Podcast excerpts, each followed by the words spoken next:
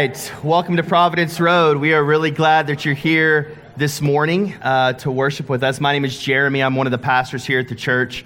Um, I see a few guests out there. If you're a guest with us, uh, like I said, we're really glad that you're here and honored that you would choose to spend um, a Sunday morning um, worshiping with us. We're continuing on in our um, Advent series. This is the fourth Sunday um, and the last Sunday before Christmas. So this is our final week of Advent where we've been uh, looking at Isaiah. We've been looking at different chapters of the book of Isaiah to walk through the Advent um, season and prepare ourselves. And today uh, we're going to look at Isaiah 65.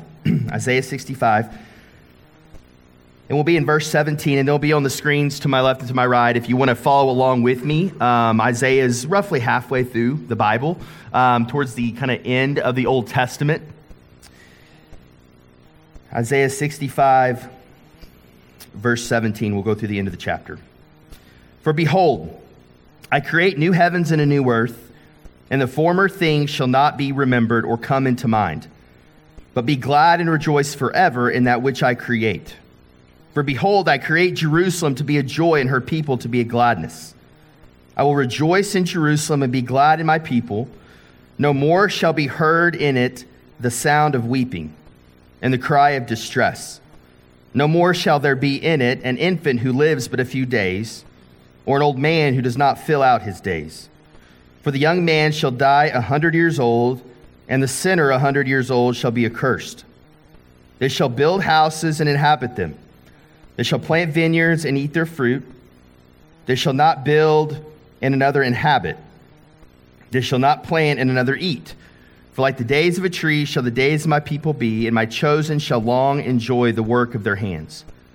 They shall not labor in vain or bear children for calamity, for they shall be the offspring of the blessing, blessed of the Lord, and their descendants with them. Before they call, I will answer. While they are yet speaking, I will hear. The wolf and the lamb shall graze together, the lion shall eat straw like the ox, and dust shall be the serpent's food. They shall not hurry, they shall not hurt or destroy in all my holy mountain, says the Lord. This is the word of the Lord. Let's pray. Father, I thank you for your word, and I thank you for just beautiful passages like we just read that are, that are promises, that are promises of what will happen. As Isaiah is looking forward into the future and speaking as if these things have already happened. And we know that we can trust you because these are your very words. The scriptures we read are your words. And so I pray as we walk through this text and, a, and another today, I pray that you would use those to change our mind and to change our heart and change the way we live when we leave this place. And I pray that um, during the season that we would just remember your goodness, remember your grace, and remember your mercy. It's in your son's name we pray. Amen. So, for this week of Advent, we're going to look at the theme of hope. The theme of hope. And hope is one of the strongest ideas that we have as, as, as humans, right? It's one of the strongest ideas we have in our world. You see, hope is, is something that is future oriented, right? When we think of hope, we're always thinking about something in the future, but it affects our lives now more than, any most, than, than, than almost anything else. So we think about something in the future, yet as we think about that and what we think about affects how we live in the present moment in what we think and what we feel in our disposition and all those things. And by most indicators out there, uh, there's an increasing level of hopelessness in our world today. There's this declining confidence in the future. There's examples of this all over the place, but um, a couple of them. The first one um, is the rise in this, this um, in stories of, of dystopian stories, movies, and books. Stories about the end of the world, the world ending through rebellion and oppression, revolution, wars, diseases, zombies, overpopulation, disasters. Like there's been this rise in stories. And uh, the New Yorker uh, magazine a couple of years ago had this headline on one of their articles A Golden Age for Dystopian Fiction. And the subtitle of this article was What to Make of Our New Literature of Radical Pessimism.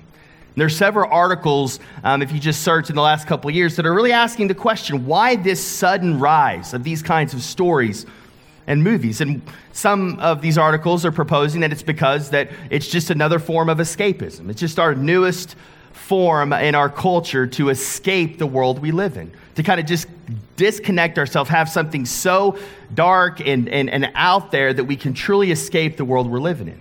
Another reason that they put forth is um, it gives us something to compare our situation with where we can say, well, at least it's not that bad. right? Like we can compare our world to something like the end of the world and be and maybe give us our maybe a false sense of, of hope and, and confidence and say, well, at least things aren't that bad as they were in that story. Another indicator of this, this decreasing hope in our world is the increasing suicide rate. Uh, the suicide rate is up 33% since 1999. Over the last 20 years, it's increased 33%. And um, it's rising even faster, almost double that rate amongst those under the age of 24. And they've just recently had to lower that age where they look at the, the, the, younger population in the, in the teenage years. They used to keep it at around 13, but they've even dropped it to 10 because they're starting to see more suicides at ages 9 and 10. And most of us in this room have known someone who, is, who has tried to take their own life. Now, we can ask why the increase in all these things, right? Why the increase? What's happening? And that's another conversation for another time. But I share these things just to show us that what we believe about the future and what we put our hope in are two of the most important decisions we can make. Right? What we think about the future and what we put our hope in will shape how we live today. Because we live now in light of the future. Our behavior now often is shaped by what we think is coming, what we're looking forward to, what we're dreading, what we're fearing will shape a lot of our behavior. Some of you, um, I'm sure many of you in this room have watched the movie Home Alone, maybe during this Christmas season. Kids, I don't know if that's uh, one of y'all's favorites, but um, you just think of Kevin McAllister, right? Um, and if you just had this hope meter by him, as he goes throughout the movie, it fluctuates, right? So when he wakes up and his parents are gone, there's a moment you see that he's a little scared. He's like, What has happened? And he loses hope, right? Like he's like, What is going on? But then it immediately flips over to like, wait a minute, like this is awesome. Like my like nobody's around and I can do whatever I want to do. So his hope goes up because he's hopeful because his parents aren't there, right? Um, and then throughout the movie, you know, we encounter the wet bandits, and as he gets in with them and starts to mess with them, he starts to fear a little bit. He starts to miss mom and dad, and he's starting to feel hopeless, more hopeless, because he's wondering if they're going to come back and who's going to help him fi- uh, stave off the wet bandits. And then you see this part at the very end of the movie after the wet bandits have, have gone to prison or whatever, they've been captured, and he is, it's the night, it's Christmas Eve, and he's adjusting the stockings on his mantle, getting ready, like I'm sure his mom and dad got ready before Christmas Day. And I think he's hoping that they're going to come home. And then he goes to sleep, wakes up the next morning, and they're still not there. Christmas Day, they're still not there. Um, and you can just see it, like his hope is declining. But then his mom walks through the door and it's just a party, right? His family comes in and it's just, and so you can almost see this happen on Kevin's face and through Kevin's behavior throughout the movie. And we see this in coaches, in, in athletic teams, right? If, they're, if, you're, if the team's an underdog going into a game, one of the coach's jobs is to get the team ready, give them belief that they can actually win, that they give them hope that they can win the game. Or if they go in at halftime and they're um, down, and, and the, the job of the coach is to instill hope, instill confidence, that say the right things to them about the future to change their behavior or their, their, their playing ability in the second half to help them win. Okay, we see this all around us. What we believe about the future affects um, how we act and feel and think today. So before we jump into the text, let's talk about hope. Let's talk about hope. There's one kind of hope where we, the, the kind that we usually use in our everyday language, it's, it's really like a wish, right? Like I, you can almost replace hope with wish. Like I wish this would happen, or I hope that happens. Some of you during the week, Monday through Friday, you're just, you're looking forward to the weekend. Why? Because there's this hope that things are going to be different than it was Monday through Friday, right? There's this hope of something fun, more time off, free time to be able to do whichever you want to do. And so you look forward to Friday at 5 or 6 p.m., and then that helps you get through the week. Kids, maybe some of you are looking forward. You're hopeful that you get a certain kind of present, or you have that special, hopeful kind of dessert on Christmas Eve or Christmas Day, and you're not sure if you're going to get it, right? But so you're kind of wishing or you're desiring it would happen. Or maybe there's that person that you know you're going to run into um, during a holiday gathering, and you're just kind of hoping that you don't really have to talk to them, right? Maybe it's at a family gathering. Or maybe you have a relationship that's strained right now, and you just, you wish that things would be different. You maybe say, I hope that they're different, but what you're saying is, I desire that this would be different, and I, my wish is that things would change. But there is no assurity of those things happening. That is one kind of hope. The other kind of hope is the Christian hope. When the scriptures use hope, what it's referring to, it is a certainty about how the world will end, our future state. This is what the Bible means when it says hope. And it's not necessarily referring to what happens in our lives tomorrow or the blessings we get or the good health we may have. It doesn't mean guaranteed happiness. It doesn't mean any of those things. It is an assurance of what is, is going to happen in the future at Christ's second coming. And we can hope in that. And that's the foundation for hope in the scriptures. So we can kind of define hope um, in one way as a full assurance that God is going to do good to us in the future. That is Christian hope. That is biblical hope. There is certainty there. So let's jump in to the text, Isaiah 65. And we're going to go quickly through this. And this is, this is God through the prophet Isaiah just giving imagery to what will happen one day the certainty of the new heavens and the new earth. Listen to this. For behold, or look, or pay attention, he's saying, I create new heavens and a new earth. And the former things shall not be remembered or come to mind. He's saying the old things, the pain, the suffering, everything else that comes before my kingdom will be forgotten. It's like they didn't happen. You won't remember them. It's good news. Verse 18, but be glad and rejoice forever in that which I create. For behold, I create Jerusalem to be a joy, and her people to be a gladness. I will rejoice in Jerusalem and be glad in my people. And here, Jerusalem is, is, a, is kind of a, a, a picture, a metaphor for the, uh, the new heavens and the new earth. This could be said the new Jerusalem. So it's a place, it's a physical um, new heavens and new earth. No more shall be heard in it the sound of weeping and the cry of distress. No more pain, no more suffering, no more crying, no more distress. All of that will end. And you can feel the fatherly tone of God here. All throughout the Old Testament, God's people have grieved him. He sent his wrath upon them. He's been angry with them. But now he's saying, I want them to experience joy. I want to take joy in my people. I will take joy in my people when this happens.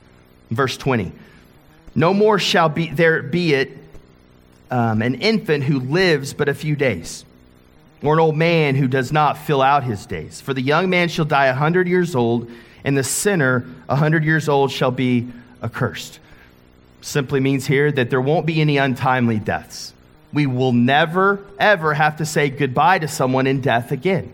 Meaning there won't be any untimely deaths, having to say good, goodbye far too soon, like we'd have to do on earth so often, and that is just a gut wrenching pain here on earth. We have to say goodbye to someone. It's awful, but there's no more of that. And this is what Isaiah is talking about here. Verse 21 They shall build houses and inhabit them, they shall plant vineyards and eat their fruit. They shall not build and another inhabit, they shall not plant and another eat. For like the days of a tree shall the days of my people be, and my chosen shall long enjoy the work of their hands. Now, what he's getting at here are just the common frustrations in life, right? We like we build something, we invest our time or our, our effort or our energy in something, and it just falls apart. It withers over time. Things break, things go away. This could be relationships. This could be something around your house. This, you can invest money in something and it just not pay return. Sometimes it just feels like the, the ups and downs of life. We go one step forward and then two steps back, or two steps forward and one step back. And this is just the frustration of living life here on earth. And what he's saying here is when you build something, you get to enjoy it forever. When you plant and grow something, you get to eat of that over and over and over, and that will never go away. Like when, what you put your hands to, what you invest in, you get to enjoy it forever. There's no ups and downs here. Things are stable. These are the way they should be. Verse 23 They shall not labor in vain or bear children for calamity, for they shall be the offspring of the blessed Lord and their descendants with them. There it is again. They shall not labor in vain. Verse 24 Before they call, I will answer. While they are yet speaking, I will hear. There'll be so much intimacy between us and God. He'll know what we need before we can even say it, and He'll be meeting that need before that need can even come out of our mouths. That's how intimate our relationship with God will be in the new heavens and new earth. We won't long for anything because the moment we think about it, God will be providing that need for us. It's like we don't even have need anymore. And then, verse 25, we read a passage similar to this two weeks ago when we talked about peace. And this, these are, these are the, the animal kingdom here, and he's giving us a picture of what will happen. And just the, the craziness of what is going on in verse 25 is, is, is, is, is really interesting. The wolf and the lamb shall graze together. Now, what would make a lamb feel safe to graze with its arch predator, right? Like, like it's a, it's a miracle. Like there's no way that science could ever like rewire a wolf's brain to, to just hang out with the sheep. This is a miracle. This is spiritual. This is God creating the new heavens and new earth. The lion, instead of finding flesh and meat in another living thing to devour, shall eat straw like the ox. Just innocent. Not an apex predator anymore and dust shall be the serpent's food. And this is a, a, a, kind of a tie back in most commentators think to Genesis 3 when he puts a curse on the serpent and says, For you're gonna you're gonna hurt some people, right? There's gonna be a time, I give you permission, you're gonna hurt some people. But eventually you're gonna be crushed. And this is what, um, in a way, the serpent is, is living his days out, is just like a snake, just eating the dust of the ground. No power, can't hurt anybody, can't bite anybody, is enjoying the dust. It says, They shall not hurt or destroy in all my holy mountain, says the Lord. Ultimate peace, ultimate joy, ultimate protection. Don't have to fear, don't have to worry about your house getting broken into, worry about stuff getting stolen. This is the picture of the new heavens and the new earth. And when, when I just when I lay that out and you hear that, hopefully that produces hope. Because this is where all things are going. We will, those of us who are in Christ, who are followers of Jesus, this is our future reality. Jesus is taking our world and making it new. See, Christian hope is about certainty, a certainty that something will happen in the future.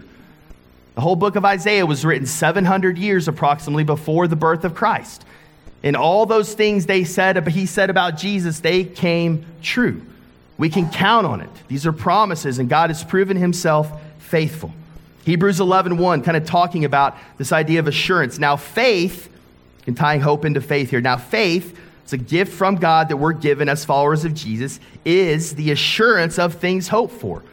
So if you have faith, you can be assured of the things that we hope for. And as followers of Jesus, we should have ultimate assurance and ultimate hope in the future. So this is the picture, right? This is, this is the circumstances that we will find ourselves living in. But if we just left it here, at least in my opinion, I think this passage leaves some questions unanswered. Leaves some questions unanswered. Questions like, well, how are we involved in this as, as, as individual people? How are we going to be here? How do we experience this? How do we get in on this new kingdom reality? How does it affect us? And then how can we be assured that it's going to happen? Because even maybe some of you out there are, are, are, imagining this and you're like, I just can't get behind that. I just can't get my mind to believe that that is a future reality. Even if you're a follower of Jesus, you may be thinking that. So, what can God do to convince you? Well, he's already done it. Let's look at 1 Peter uh, chapter 1. This is Peter close disciple of Jesus, one of the leaders in the early church. This is his uh, one of a couple of letters he wrote in the New Testament. First chapter here. Let's look at verse 3. This is one of the best teachings on hope in all the scriptures. Just these few verses here. Verse 3 Blessed be the God and Father of our Lord Jesus Christ. So he starts off in worship, right? Like, blessed be God for who he is and what he's done. We're thankful for that. And then it says, according to his great mercy. So everything after this is according to his mercy, meaning we didn't earn it, we didn't deserve it, we weren't good enough to, to earn those things he's given us. It is all by his mercy. Says this He has caused us to be born again Okay? Many of us are familiar with that language. Born again, we're new creations. The Spirit comes into our hearts, into our souls, and regenerates us, causes life. That's what he's talking about there. He has caused us to be born again. Again, born again, what? To a living hope. Not necessarily salvation, not even necessarily, he says, eternal life here, although those things are true. He says, born again to a living hope. And that word living hope there is interesting. It's the only time in all of the scriptures that living is put before hope.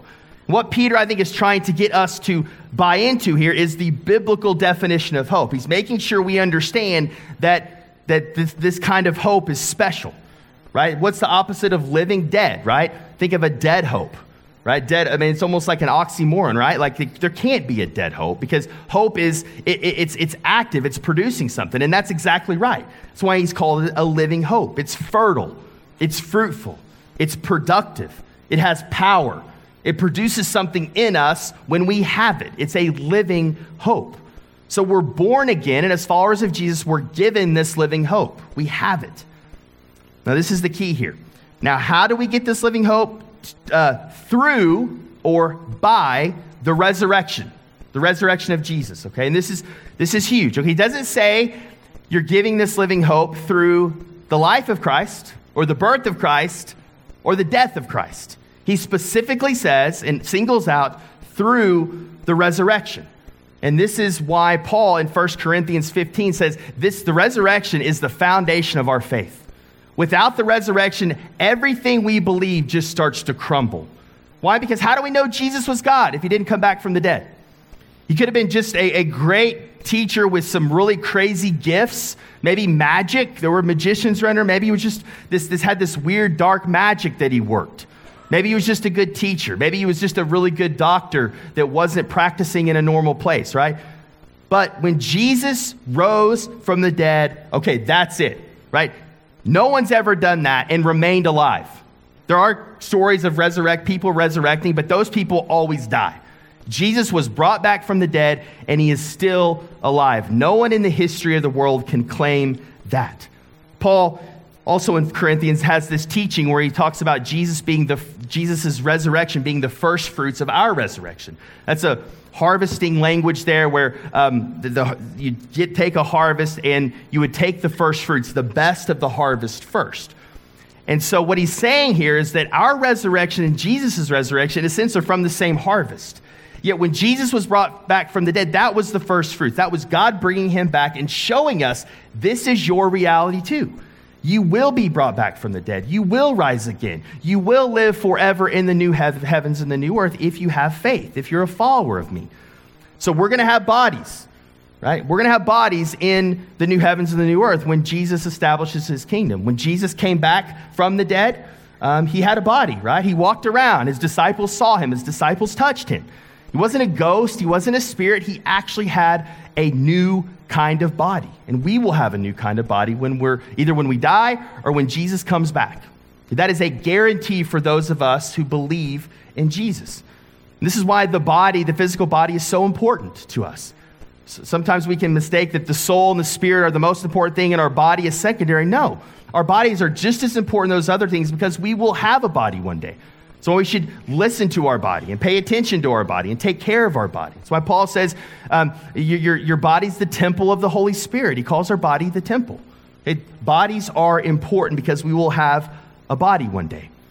And the other thing a resurrection, the resurrection gives us is um, it, it helps all of our longings come true. And here's what I mean by that. If you just reflect on life, I know for me, and maybe it's just I'm, I'm getting older or whatever, and I just start to think of things I wish I had done, things I missed out upon, longings that I have that I start to wonder, will those longings ever be filled? Will they ever, will, will I ever have a chance to do things that meet those longings?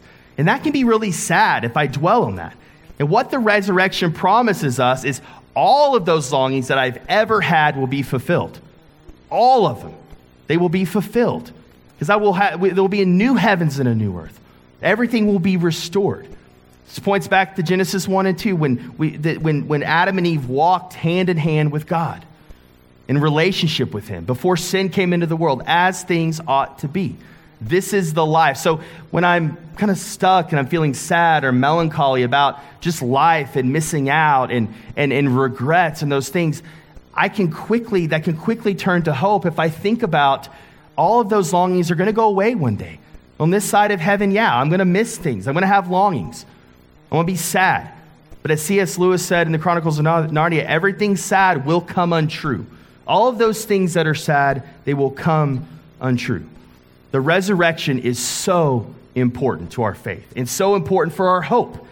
I would make an argument that it is the most important theological point for hope is that Jesus died and he conquered sin, Satan, and death, and he is alive today and he lives in his followers through the Holy Spirit. Like that produces hope more than anything else, I think, in even the scriptures. Let's keep going. So, verse 4, 5, and 6 really support verse 3. He says, To an inheritance so we're, um, we're, we have the, we're born again to a living hope through the resurrection of Jesus Christ from the dead, to an inheritance as imperishable, undefiled, and unfading, kept in heaven for us. We have that inheritance now, but we don't have access to it, right? It's like a, it's like a trust fund, right? We don't have access to it until we die or Jesus comes back, and then we will have access to that whole inheritance. But it's being kept for us. It's being kept in a safe place for us, Peter says. Verse 5 Who by God's power are being guarded through faith for a salvation ready to be revealed in the last time. We're being guarded right now. We've been given faith, and that saves us. But it's, it's protecting us for our salvation to be fully revealed at a time in the future when Jesus returns. Verse 6 In this, everything that he's just said is the this, in this you rejoice. Though now for a little while, meaning our years on earth are so short in comparison to eternity. It's just going to be for a living, a little time that you'll rejoice here on earth because whether you're just born or whether you're old, it's like this. It's like a mist, our time here on earth. And if necessary, he says, you have been grieved by various trials. So even in your trials that you're facing, and the, the, the recipients of this letter that Peter wrote to were suffering in a major way, history tells us. But yet, even in your trials, you can have hope. Even in your trials, you can rejoice. Why? Because of everything he has just said before. So, especially if you're going through difficulty, especially if you're suffering, especially if you're pounding the table, say, This is not the way it's supposed to be, then this passage is for you. Biblical hope is for you. This is where we bank, we, we, we we put our faith and trust here. And human beings can get through incredible amounts of suffering with just a glimmer of hope. It's crazy. You see the, the, stories throughout history all the time of just horrible, horrible situations. Yet, if there's just a glimmer of hope to hold on to, it can help humans stay alive and work through the difficulties. And this is one of the ways that Christianity separates itself from other, reliefs, uh, other uh, religious systems and, and belief systems. Because we have to look at something that transcends the world, something that's otherworldly, to give us the strength and the hope to get through things here on earth. This is why, if you don't believe in, in, in, God or transcendent something that gets you through hope, I, I don't know what you believe in. Like, I really don't. Like, I don't know how I would face the difficulties of this world without something eternal, transcendent, something that exists outside my world to put my trust in. I just don't know how I could do it.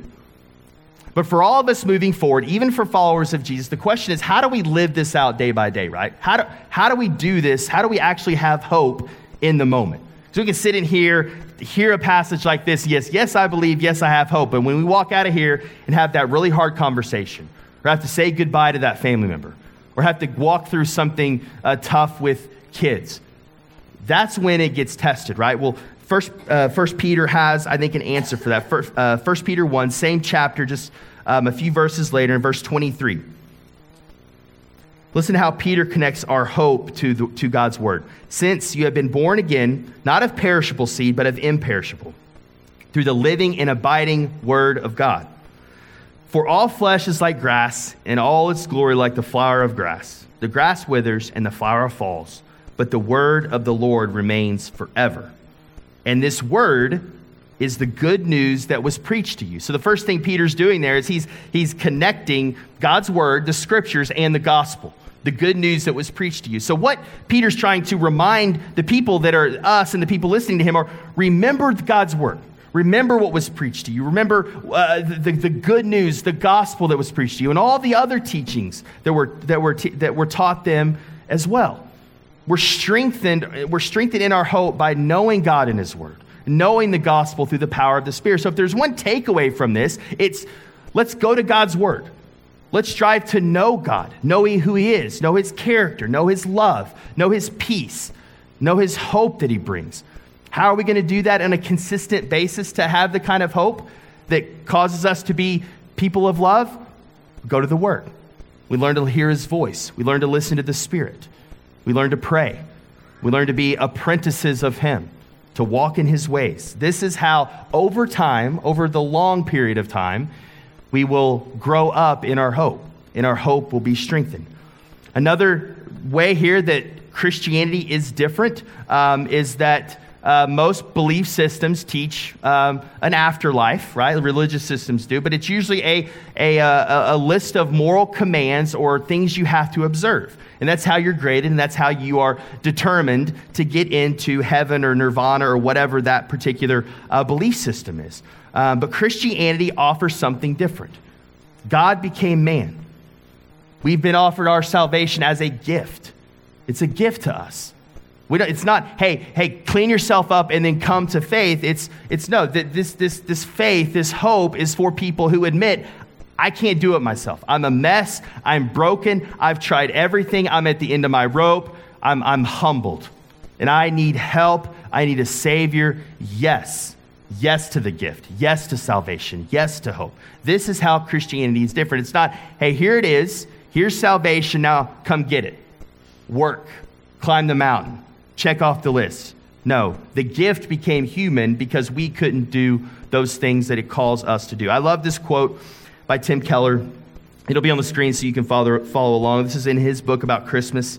Um, I love this. Um, really puts uh, why we do this, why we talk about this, and really why we celebrate Advent.